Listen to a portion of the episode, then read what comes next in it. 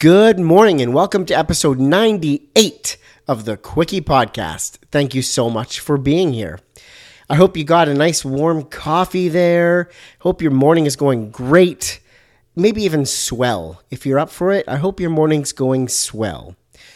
I'm your host, Dave Hopkins, and today my guest is super passionate about protest art.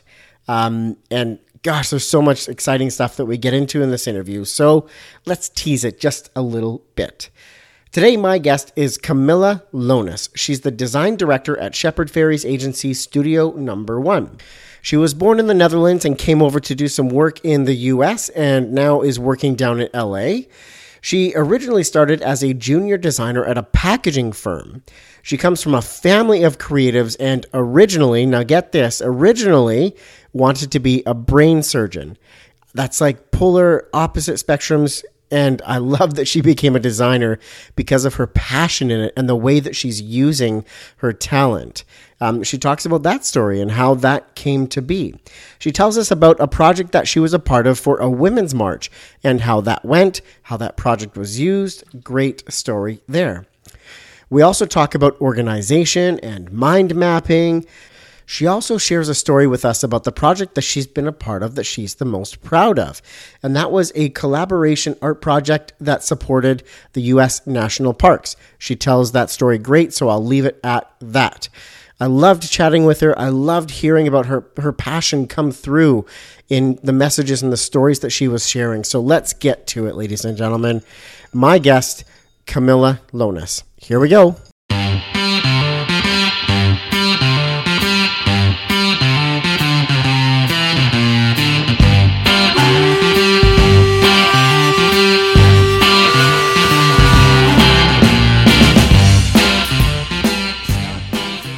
Welcome to the Quickie Podcast, the daily interview show where we talk to graphic designers about their journey to the creative field. And we do it in 30 minutes or less. So, are you ready for a Quickie?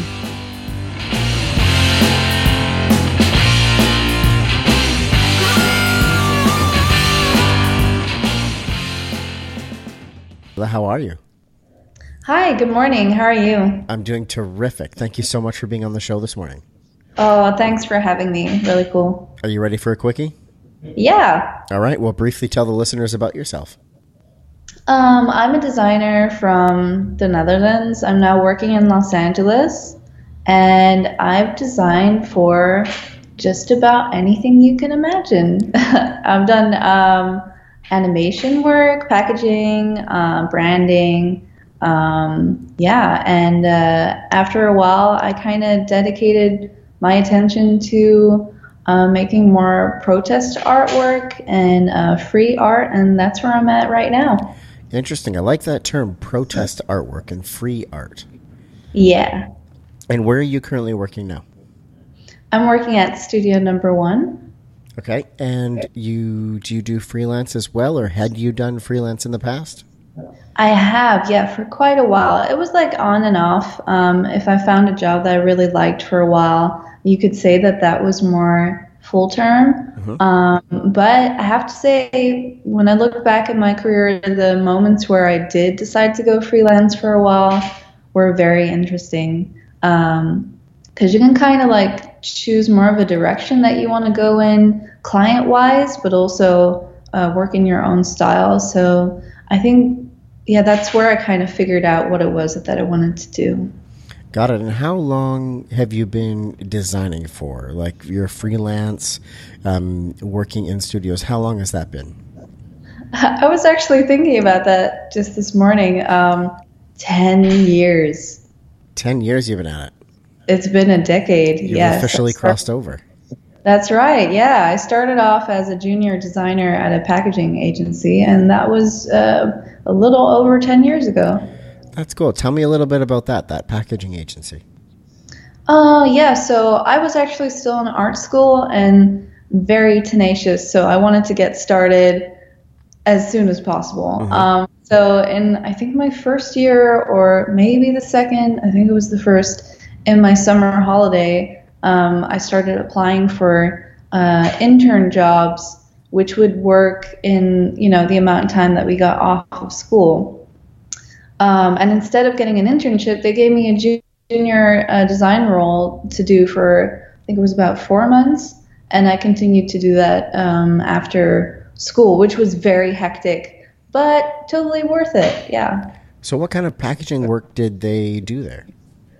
Um, you know, like um, uh, drinks or beer or maybe some spreads and stuff like that. And it was exciting for me because um, you kind of had to also illustrate things to sell whatever was inside the box. Mm-hmm. And um, at some point, we won a client for a grocery store and we got to do their whole branding and I was so excited to be a part of that. That was the first time that I really, you know, made something that people would actually hold in their hand in a store and decide if they wanted to buy it or not. So that's cool, and that was early days in your design career.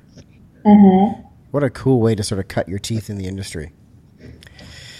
Um, I want to go back even further than that, and I want to ask you about your childhood growing up in the Netherlands. And um, do you feel that you had a creative childhood that led you in this career path?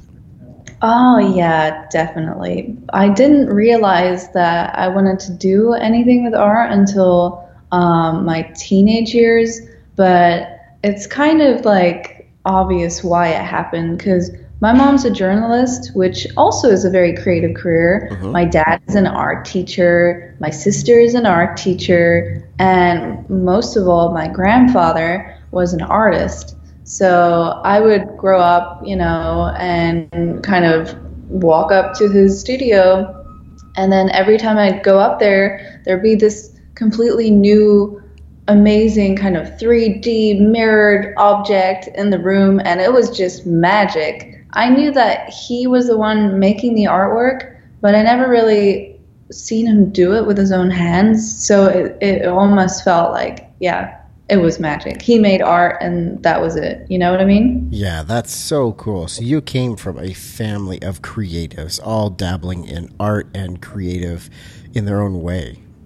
Yeah, and then you would think that from the start, from the get go, I'd be like, I'm going to be a designer. But um, I actually wanted to be a brain surgeon. oh, nice.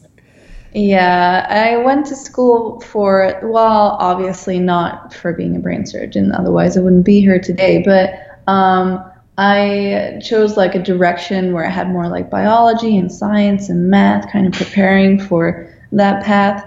And then in my last year at high school, um, I randomly thought, hey, you know what would be less of a pain for 10 years going to school for being a brain surgeon than being responsible for someone's human life mm-hmm. or or I could be painting. um, so I sent out some work to uh, two art schools I wanted to go to, and honestly, I really 100% thought I'd get back a reply oh, we're sorry, but try again next year. And I actually got in. Like, didn't prepare very well for it. So suddenly my entire plan changed. And um, imagine having to break the news to your own mom Mom, I'm not going to be a brain surgeon. I'm going to be an artist. okay, I have to ask then, what was the reaction then when you made that decision to pursue that path? Was there support? Was there initial anxiety about it?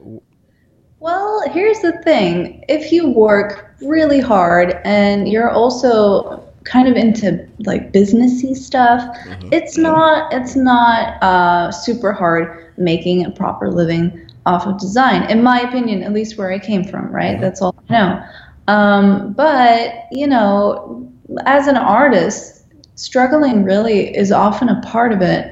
And finding the right work, finding your own style, it comes with a lot of struggle. So, of course, my mom has experienced this firsthand with everyone around us being in that industry. Um, so, no, she was not super excited um, in the very beginning. Mm-hmm. But then as soon as I started going to school and like showing my projects and stuff like that, of course she was super proud. And um, now at, at, this point, um, of course, they would rather have me be in the Netherlands right now, nice and close. But uh, I'm all the way out here, And even though that's not easy for them, they're extremely supportive in that as well. So I'm very grateful for that. That's great. That's really good to hear. Um, mm-hmm. And, and back in those early days when you're surrounded by art from grandparents to parents and everything, is there one particular design or moment where you really noticed design out in the world and what did you start to see? Um, I think, yeah, it was kind of snooping around in my grandfather's um, art workshop, mm-hmm. and I just noticed he had a lot of like flyers and posters and books and you know a lot of things where he sources inspiration from. So I started realizing, hey, like the stuff hanging outside is also art in a way, and really kind of exploring like what is the difference between this is a poster uh, selling me something or this is a poster and this is art.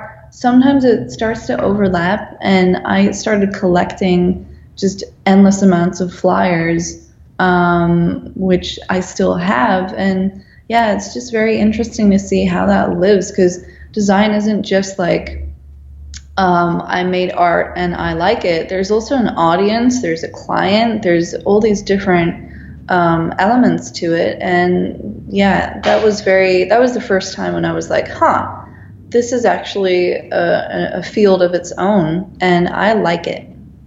Got it. That's such a good moment. You started collecting and hoarding um, flyers and posters and things. Right. Yeah. Now, now I do my hoarding digitally. Thank God. yeah. um, so, what do you think has been the most influential design of your life so far? Um. Well, so I moved here not too long ago, and one of the assignments we were working on uh, was this protest art for uh, Women's March. Mm-hmm. And it was very important, like, the art would be very visible from a distance, making a statement. You know, you're you're allowed to use like bold and poppy color. Um, so I made a couple, and it was so fun to work on because, of course, it's very empowering. Um, the thought of maybe someone will print out my poster and use it to protest, just that very thought was very exciting to me. Uh-huh. Um, and then the day came, it was Women's March. We were marching out there, me and some girlfriends, and some of my guy colleagues too, which is great. I think guys are also very much allowed to be a part of that. Um, and just watching people actually hold up my poster that I've never met before that just basically went, you know, to their home printer or to the print shop around the corner, decided, hey, I like this one. This represents what I'm protesting for today. And seeing them out in the wild was just crazy. That was crazy for me. What a cool moment. Mm. That's great that you got to share that with a lot of your friends and colleagues as well. Yeah, absolutely. So I want to ask you then, Camilla, do you have other designers or brands that you look up to or closely follow? And what about them do you like? So I would say most of my inspiration is pretty art based, right? So I wouldn't say a lot of um, current companies or brands are things that I um, take much inspiration from, but I am very much art obsessed. So um, artists like Matisse or designers like Saul Bass, like uh, Corita Kent, these are kind of like um, artists that work a lot with their hands and still make very graphic esque uh, art. Mm-hmm. I very much find interesting. And yeah, recently I've been um, incorporating that a little bit more into my artwork too, like uh, hand cut pieces and kind of, you know, making sure that what I'm doing doesn't all have to be uh, digital and on the computer. And when I pull away from that, it's when interesting things start to happen. So I find that quite inspiring. Yeah. Really well said that you mentioned or touched on that working with their hands and still get in there with their hands. Mm-hmm. I want to ask you a couple of questions now about um, print and possibly packaging and how it's been utilized in your design career so far.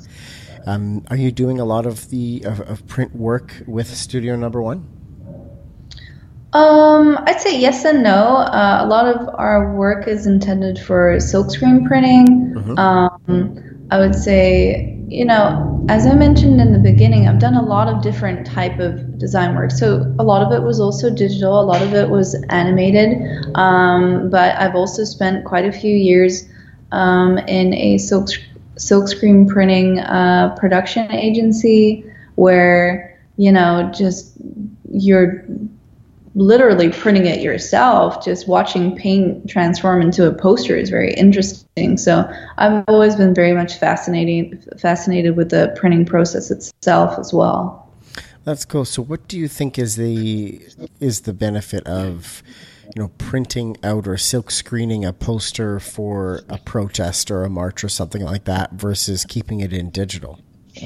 So when you're really um, specifically looking at protest related things, then you know you're out in the world in real life, so the people who see it actually see it. If it's digital, then you have maybe a larger target audience, but um, it kind of gets lost in all the other messaging as well, and it's not one that one specific time and place um, where you're making your statement. So there's definitely a big difference there. As for not protest related artwork being printed, I feel like it's very authentic. Um, it's something you want to hold on to. Um, I mean, it's literally a piece of art. You can hang up a poster that maybe wasn't intended to be art, but to you it is, and that's that's the beauty of it to me. So true, and I like how you said that in the protest scenario. You know, you're almost niching down your your target audience and creating something just for them to deliver a message whereas in digital land um, it's a lot it's lost a lot easier amongst a much wider audience not all of which are looking for that piece to bring to the march to go there. Exactly. And that very you know aspect of it is very empowering. And i just feel like there are a lot of frustrating things going on. Uh, always have been, but you know, for me right now, it's very apparent. Um, moving to America, seeing a lot of things, um, you kind of want to help in any kind of way. And as a designer, there's a limited amount of things that you can do. Um, it's not like I'm a politician or anything, you know. So being able to make work that is used for, um, you know, intended to make a difference in any positive way uh, is something that I love doing for sure. Mm-hmm. Really well said. Um, the next couple of questions I have for you take you down part of your career where you might have made some mistakes, learned some mm-hmm. lessons, and I want to bring those stories out for the listeners. Cool. Um, what has been the most challenging time in your design career so far? Why was it challenging, and how did you get through it? Right. Um, the challenging part took quite a while. Uh, it was, I guess, yeah, quite a few years where I was looking for a direction to take my graphics in to design with intention, you know? So not so much in style, which I like to keep fluid, but really the messages itself. Um, so I come from a minimalist Dutch design background, and the country's graphic history is pretty iconic, uh, but also a little sterile. And uh, voicing an opinion for a company, making a statement as a company, mm-hmm. isn't so much a common thing as it is here. So I found myself kind of in a purpose rut. Like I didn't want to make another sills based design and only do that. And I was getting a little conflicted in the meaning of it all. So I started making my own art and I freelanced for a while, kind of seeking out the assignments that really made me happy. Uh, some serious topics like LGBTQ rights or equality, environmentalism, and some lighter stuff too, like pop culture things, apparel design, which do allow you to make, you know, bolder statements as well. Mm-hmm. So eventually, I started working more and more for companies in America, in uh, New York, for example, San Francisco, and Los Angeles, which is where I'm now. And um, yeah, eventually that brought me to studio number one. Um, so I feel like the lesson for me was, you know, recognizing mm, your intentions when making something and pushing yourself further if you feel like you can't do that uh, is kind of the key. You know, if, if the space isn't there, find or make that space for yourself and just don't give up on that. Oh, so well said. I like the comparisons that, or the the differences that you sort of explained between, you know, where you were from and how design is perceived and messaging is perceived there versus in America. I really like that comparison you made. Mm. Um, now, can you take us to a specific design or a project that you were a part of that did not go well or bring the desired result? And w- what was that like? How did that feel? Take us to that story. Yeah, well, hmm.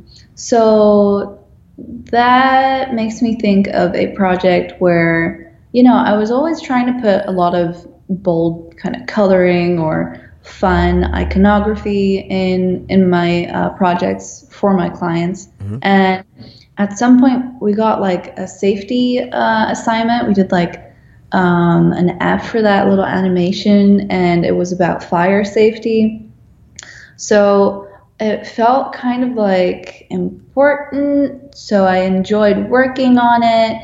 But then once it was finished and a couple years later I saw it was used for a petroleum company and they kind of changed, you know, certain aspects of it. And that then made me think, oh, well, if I knew it was for that, then I wouldn't have made it.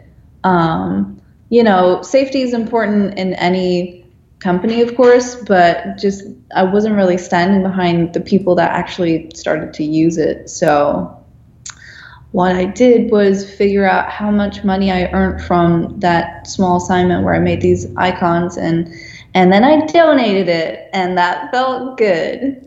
Holy cow. So you did a safety design and yes. a while later noticed that it ended up being used by a petroleum company and you are not a supporter of that direction. So you donated the you know the profits that you would have made from that project to something that just felt good for your heart. Yeah, honestly, it wasn't a lot of money either, so it's not like I was making a huge, you know, uh, gesture. But it just seventy-five thousand dollars. right. I wish. No, it was it was the thought, you know, that counts. I feel. Um, and uh, it was specifically that company, which I can't really mention, but specifically that company that I did not stand behind um, for some bad choices they've made in the past. Um, anyway, so so there's that. Yeah, sometimes things don't turn out the way you want them to be. That's true, but I guess uh, you you have to also look at it as I'm a designer, and my job is to create this messaging for this purpose, and you can't always predict how it's going to be used and where it's going to be used.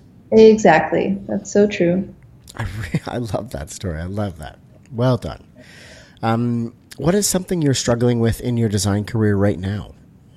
Mm, well, I mean, we all have ups and downs, right? Mm-hmm. But at the moment, I wouldn't say I'm struggling. I'm so grateful to be here because uh, I've been working up to, um, you know, being in this very city for I'd say at least three years now. And now that I'm here, I'm mostly just thoroughly enjoying it, learning a lot. Um, but I guess I do go through phases per each few months, just something that I'm kind of obsessing over that I want to improve professionally.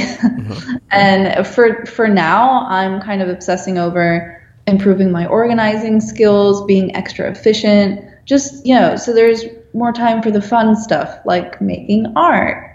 Um, so yeah, I've been getting into like using Evernote, using mind mapping, and it's been very helpful for sure.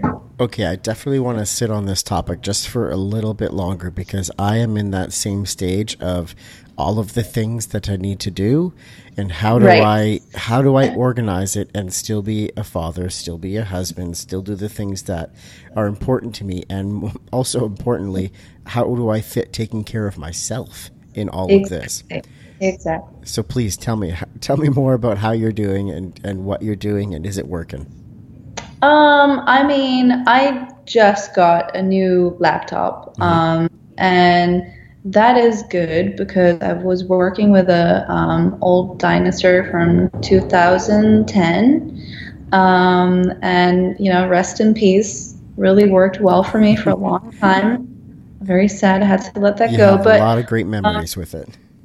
Absolutely, yes. I think that using the right technology, making sure everything's updated is very important because if your Illustrator it keeps on crashing, it's just not efficient, first of all, obviously. Um, but, you know, when it comes to organizing skills, I just started using the right apps. And um, for example, if you're in a lot of meetings or um, you have to keep track of things, Evernote is so great to um, basically keep it all organized. I mean, you can write stuff down in your notebook or, you know, in separate, um, uh, what's it called, like text edit pads that I used to do. But then, like, there's no central place where you can see an overview of that. So that's very helpful. Um, for just general life improvement when it comes to organizing, I've always been a huge fan of mind mapping um, because you can, you know, also add in just the day to day stuff that you need to do. And it's basically just ticking through the list, but in a very organized uh, kind of system. And the more often you do something in a structure, at some point it just becomes, you know, your second nature. So I'm just continuously pulling up these two. And that is very much helping for sure. So, what is mind mapping? Explain that to me. Um, it's where you kind of start with your main theme. Um, for example, uh, if you travel a lot, you can say, okay, well, I am always a mess with packing my suitcase. Um, I just want to have the basics mapped out for me. So you could have like one node, for example, so like a main topic being hair, and then you have 10 hair products. And then if you click on that, it would expand into specifics that are a part of that. Like, don't forget your hair mask, don't forget this, and that, and the other. Um, it's kind of a stupid example, but you know. I get it, I get it. So in this program, you can also link it to like web pages, you can link it to files if it's for clients um, you can just keep their entire story, which is good for yourself to keep um, in in a uh, mind map. So it's very helpful for sure. I'm using MindNode at at this moment. Hmm, I like that. I got to look into that one. Yeah, it looks pretty and it's very efficient. So. All right, so I'm going to turn this bus around for you and tell us about a project that you've been a part of that you are the most proud of. Um, Okay, well, so a part of my job is also uh, directing stuff. So more like I wouldn't say managing, kind of managing. So um, we at Studio Number One had an art show, and um, we're lucky enough to have the studio above Subliminal, which is an art gallery. Um, all of this is all from uh, Shepard Fairey, and um, we were allowed to have an art show. Um, I think it was a month ago. It was for a parks project, um, and it was called Power to the Parks.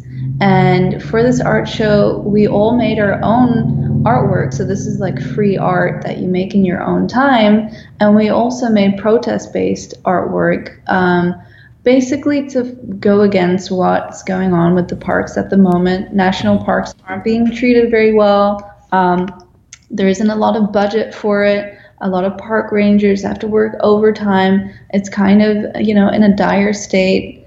Uh, some people even started vandalizing um, certain parks like Joshua Tree, which is very upsetting. So, what made me proud of this is not so much like, oh, look, um, I made this design. Here it is. That is cool. It was more seeing all this stuff come together, how each of the designers here have their own style, also next to being a graphic artist, and watching these things kind of merge into something that was really cool. And um, yeah, half of the proceedings went to Parks Projects as well, which is great. And that was definitely a moment where I was like, yes, this is something I am proud of. Mm-hmm. Oh, proud of. That's that's the key word. So that was a art show organized by the studio, and everybody in the studio contributed their own style and piece to it. That's right. Yeah, it was a collaboration with Parks Project, Studio Number One, um, Shepard Fairey. A lot of very good artists um, were uh, showing their art there, not just Studio Number One. So it was a group show, and um, yeah, it was just all for the benefit of the parks, which is just great. You know, using your space and organizing something to do to make something a little better. Yeah, that is awesome. Um, Camilla, what is one design product, tool, website, or community that you just can't live without?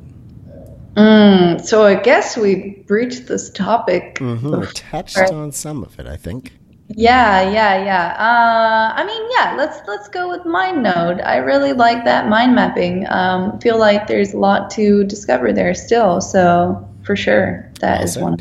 Mm-hmm. So now we're at the point of the show for the Ask It Forward question. I have a question for you from my previous guest, and you get the opportunity to ask a question of the next guest. Cool. So, my previous guest was a gentleman by the name of Carson Ting. He's the founder of Chairman Ting, and he's also an illustrator, does a lot of mural work, a lot of really cool stuff. Um, he's based in Vancouver. Um, and he wanted to ask you what keeps you going? What keeps your passion for design and illustration and art alive? Mm, that's a great question. I go to a lot of museums. A lot. Mm-hmm. Um, I go to a lot of random art shows, and I love walking around just looking at um, street art which there is a lot of here in LA. I'm very happy about that. Um, so when I'm walking around and doing this stuff, you know, it, you might see a little design here and there, or you know, something crazy that you don't expect. That kind of gets me going. Yeah, where I'm like, hey, this is cool. I would never have thought of that. I'll take a picture of it. I'll collect it. Again, I'm still a hoarder, but it's all digital. Uh-huh. And um, yeah, that kind of inspires me to be a little, you know, different in my own work too. I really like that. So it's almost that curiosity, and you're never quite sure what you're going to find, and that keeps it exciting. Exactly. That's right. Very cool. So, what is your question that you would like me to ask the next guest? Um, so I guess, do you feel like it is a designer's place to choose what you want to communicate? So that could be either what kind of clients do I want to work with, or what messaging am I going to try and have them uh, do, you know, to deliver their message properly? Or um, do you feel like a designer, for example, um, has some kind of opportunity to communicate something even in your own free work and and in that way is it your um, is it your responsibility in a way almost to communicate something I like that last portion of it. So, do you feel it's your responsibility to communicate something? Um, mm-hmm. something that is close to your heart or something you believe in? That's right. Yeah. I like that. I'm going to take just that little bit there, if that's okay. Mm-hmm. Awesome. Well, that's it for the Quickie podcast. You made it to the end. Amazing. Thank you so much. This no, was fun. Thank you so much for being on the show. I really appreciate your time, Camilla. Thanks. I loved it. Have a great day. All right. Thank you so much, everybody, for listening to this episode of the Quickie podcast. And you heard it there. Camilla said, Have a great day. So, have a great day, guys. And I will be back tomorrow. See ya.